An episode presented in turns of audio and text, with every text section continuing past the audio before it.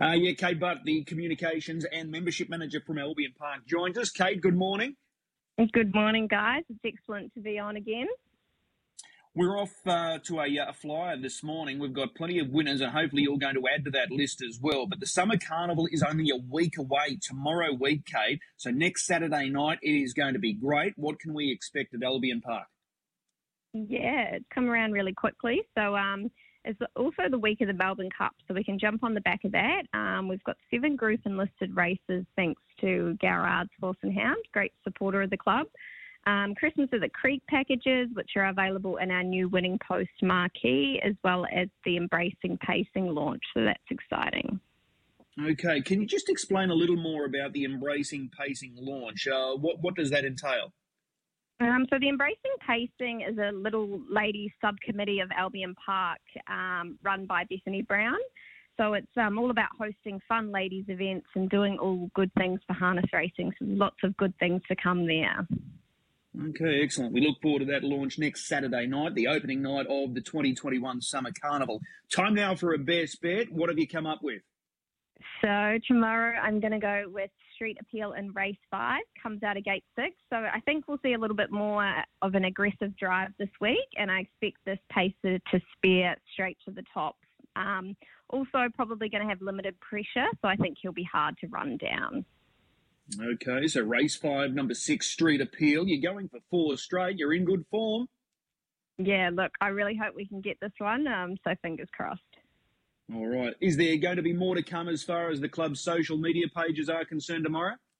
Yeah, definitely. Butt's Best Bets will go up on Facebook, Twitter, and Instagram at the Creek Albion, and you can see all our Christmas and um, Carnival news on there as well. Okay, I bet you there's a real vibe there at Albion Park with the announcement the End Inter Dominion is returning in 2023. Yeah, definitely. It's very, very exciting. So we're um, we're really excited, and I think the planning will start shortly. So um, yeah, really looking forward to getting into that. Thanks again, Kate. We'll see you trackside. Thank you. All the best, guys. There's Kate Butt from Albion Park joining us. So she's come up with race five, number six, Street Appeal as her best bet for Albion Park tomorrow night. Ryan Spice joins us each and every Friday morning to give us his uh, early thoughts, the good oil for the weekend. I'm uh, keen on his thoughts for that free for all as well. Race number three, Black Sedans at $1.70. Ryan joins us now. Ryan, good morning. Morning, Chris. How are you? I'm really well. So, uh, Kate's keen on uh, Street Appeal in race five. I want to pick your brain about this open class race, the final chance for some of these horses to cement their spot for next week's Be Good Johnny Sprint. Black Sedan's the favourite. How do you see it? I see Black Sedan's hustling hard at the start, leading and winning, and currently at $1.70 with Tab. I think come jump time, he'll be $1.50, and he's my best for the weekend. Okay, so there you have it. So race three, number one, Black Sedan's your best bet. Absolutely. Okay. Is there anything else that takes your fancy across the weekend? Yes, I also like in the mayor's quality race, which is race eight, number four. I'm going for a leader Peter double. Uh, Fairy's Delight this weekend looks like she's going to run to the top. And I think the field is mainly made up of a bunch of sit sprinters if they bet three dollars, three fifty, I think Pete can put her on the front end and prevail. Okay, so race eight, number four, Fairies Delight. Any thoughts on Sydney or Melbourne with those big features down there? Yeah, there's lots of odds onnies getting around. Um, Antonio looks immoral. Um, expensive ego. If you shop around, there's still a dollar eighty around the traps. Um, I think he's a very good bet in the Len Smith Mile. Just on expensive ego, I think his career to date, we've really undersold him. Um, he's had 24 starts, 17 wins, and he's just a beast over the Menangle Mile. So I expect him to be running a bold race and, and winning. Okay. And Jerry outlined very strong support for Willie Go West in that four and five year old championship at Melton tomorrow night. Are you at all shocked by that uh, big support coming for that runner? No, I think it comes down to the fact that he's drawn the front row, puppets on, and he'll just be uber aggressive and take the front, I think, early on. Um, there's the two Emma Stewart horses drawn on his inside, Our Millionaire, who he crossed the week before in the Cup race, and Honolulu Bay, who's first up, who's got blazing gate speed. But the trick for Honolulu Bay is that he's first up at 2600, so even if he does cross his stablemate, I think Honolulu Bay will take the sit. And as we know with Melton in these type of races, horses that lead and that are classy animals tend to dominate. Okay, so will he go west for you there in that feature? Uh, thanks for all the good oil this, uh, this morning, Ryan. Looking forward to a huge weekend of racing. Looking forward to next week as well, night one of the Summer Carnival. There'll be plenty to talk about as far as Albion Park is concerned. Absolutely, can't wait. Mm. Ryan, just before you leave it, to being a professional punter, just uh, like to pick your brains. We often have professional punters. We've had plenty on the air over the years. But the way you go about things is it normally win bets, and do you share it if you think there's a couple of chances you might back two and three in a race, or and do you take any exotic forms of betting? Yeah, I'm, I'm more than happy to back two or three runners in a race, Steve, especially with the way uh, market fluctuations tend to go these days from marked accounts. Um, and exotics, yeah, anytime there's a jackpot quaddy pool, I like to sink my teeth in. Um, yeah, all everything's on the table for me. Thanks for joining us. Cheers. Yeah, Ryan Spice. That might be something, Chris, when we have more time, uh, one Friday or even during the week, is uh, have, a, have a more an in-depth conversation with the way he goes about things in regards to punting. I think it'd be fascinating. Yeah, absolutely, absolutely. As, as long as time permits, we can do that, Steve. Okay. So, all right. Well, Darren Clayton is about to uh, wrap up all things uh, this morning as far as finding winners for the weekend. So, just repeating, we've got race five, number six, Street Appeal for Kate Butt, and Ryan's just given us two for Albion Park tomorrow night. Race three, number one, Black Sedans, and race eight, number four, Fairy's Delight. Darren Clayton joins us online now. Darren, good morning. Good morning, Chris. How are you this morning? I'm really well. Your thoughts? Do you share that uh, enthusiasm for Black Sedans and the free for all tomorrow night? Yeah, certainly. I think he, he just has all the all the aces in his hand. He gets the gate. He's a big winner, three runs back. He's run two runs back since that win. He's, he was freshened after that. Have been absolutely super. Um, he gets out, he gets to the front. I can't see what uh, what can beat him. To be honest, I think obviously replaced eye will probably be most likely likely on his back. He gets that first shot. I don't think he probably has the, the closing speed to gun down Black Sedan. So, yeah, it's all, all eyes on him for me at what will be his 50th Albion Park start.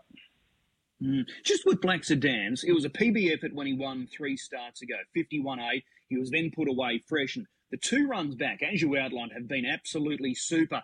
But he's been driven in a different manner. Last time he had to sort of stay on the inside because he was drawn the inside of the second row. But when he was driven off cover first up, he went within a whisker of uh, running down Speeches Silver, which seems almost uh, impossible to do, but he got so close. Have they stumbled across the right sort of way of driving him now, now that he's at this open class level? I think it's just opened up a different level of versatility with him, Chris. I think earlier on in his early two-year-old and three-year-old days, um, as as can be so often the case, you they just drive them like the best horse in the race, which generally means going around them, sitting in the breeze, or or moving on to take take the lead. And I think now that he's getting up and he's getting that extra tempo in his races, like we saw in that run where he just missed uh, Speeches Silver, was a, the barest possible margin. That's really going to help him. That he has that versatility, that he can um, fire out, that he can come off cover. Um, I, I, think that's really um, strengthened his credentials moving into open class territory and, and how much further he can move on from just being a free for all horse and whether he can then take that next level. We well, saw him early on in his two year old days, he was always a speed machine. So um, he's developed that now. And, uh, certainly got it all with him. Mm, I'm just waiting for this dollar seventy to change. I'm looking at the screen. What price do you think the horse will jump? Black Sedans, Darren. I thought he'd be uh, around the dollar sixty mark, Steve. So I think a dollar seventy is still still good value. I just okay. I can't a bit like um, uh, last week. I, I, just can't see what can beat. Not not not last week, Northview Hustle. The week before, turn it up, where we got a sort of even money early on, where on paper it just looked like a, a lead and win situation with no pressure. Again, this is the same scenario: leads and wins to be fair to Colt 31, he's probably the one that has to, to do the early work. I can't see anything else wanting to sit outside him. Colt 31 sits outside him. I don't think he beats him. Hmm. Going to be a good race tomorrow night. And as I said, there's uh, plenty at stake as we get closer to that Be Good Johnny sprint next week. I'm interested in your thoughts in this opening race. I think the market will reflect it looks to be a two horse race between LL Cool J and Mac Da Vinci. Which way are you leaning? Yeah, I've got Mac Da Vinci on top, uh, Chris, purely off the off the back of the fitness factor. He has had um, he sort of a run six weeks ago, but then his first up run was super. I think LL Cool J looks like a type that's just going to take a few more runs to really wind up. Um, Mac Da Vinci probably a little bit more tactically has more in his court. I can probably see a, a mid-race move taking place here, um, zipping around them and either getting forward or um, even working onto the front in the early to middle stages. Um, it was interesting the other day. You had Brendan Barnes on, and you know we've been talking about you know, who's the number one seed as a free for all star in Queensland, and that Brendan put Mac Da Vinci on top. So um, that's a good lead from someone who's out there competing with them and, and has driven a few of them. He's got the drive with Rock with Sam. He drives Dorada's Delight. So um, that's a good lead. I think this guy, if there is a query, and I did um, did mention this to someone, uh, it was actually to Ryan yesterday. Um, Mac Da Vinci's had four goes at the Albion Park 2138. He doesn't have a win as yet. So if there is just that tiny chink, could that be it? Mm. Just with LL Cool J, the first run was more than okay. Uh, he was facing a, a, big challenge from the draw and the way that race set up. Uh, the fact uh, he's second up tomorrow night, does he have to win this race to guarantee uh, guarantee himself a spot in next week's Be Good Johnny Sprint? Uh, I, I don't think so. I think unless we get an influx of horses from interstate, I would suggest he's probably got enough in his favour in his in his last six starts to hold his position there. Um, he certainly gets in it probably ahead of a few of those fringe runners. So uh, I, don't think he needs to win. He probably needs to run you know, maybe top four or five, I would suggest to really just to, to really cement that spot. He, he, if he doesn't do that, he will then he's, he is putting himself sort of in that fringe position. But um, he's certainly going to be fitter, like you mentioned. The first up run, it was against the tempo where Turn It Up zipped up the lane in um, sub 27. So anything back in the pack was really facing a task. Just where he gets again this time. I guess the other thing, while it'd be great to get the run under the belt, uh, is the mile probably not his best go anyway. So looking to the the Be Good Johnny, they're probably really looking for the week after anyway. Okay, uh, your best bet tomorrow night. Where is it? Yeah, race six, horse number one, chasing the wind. Um, he's none from six at Albion Park, but to be fair, though, all those starts were before he sort of hit this latest purple patch of form. He's won three of his last four at Redcliffe. The last start win was super. Uh, did all the work in the run, and they've run 156 and change for the trip. Really strong closing sectionals as well, and he was doing it tough. Has the speed to lead, I believe. I think he holds them out early and um, should be the one to beat. Race six, number one, chasing the wind. Okay, so race six, number one, chasing the Wind, the best bet. Uh, just quickly, uh, throw us some numbers for the quaddy, the main quaddy, races five, six, seven, and eight. Yeah, so first leg, uh, numbers one, three, and six. I've got our Bondi Beach on top in that race. Uh, in the second leg, numbers one and nine, that is chasing the wind. Just got a uh, saver on beast mode. I thought he was good last week uh, in a race that chopped and changed in the early stages. Third leg, numbers four and six. Uh, I've got number six, Rock Fisherman, on top over Waz Firebug. And then in the closing leg, I thought this was the wide one to play. Numbers four, six, seven, and nine. Uh, I've actually got Molly's Secret on top. No, Ryan's got four. Fairy's Delight. I've got her in for second. And throwing in nine, Molly's Mary L, seven, our Antonio Rose. So uh, that's one three six from one and nine, from four and six, from four six seven nine. Twenty four dollars will give you fifty percent.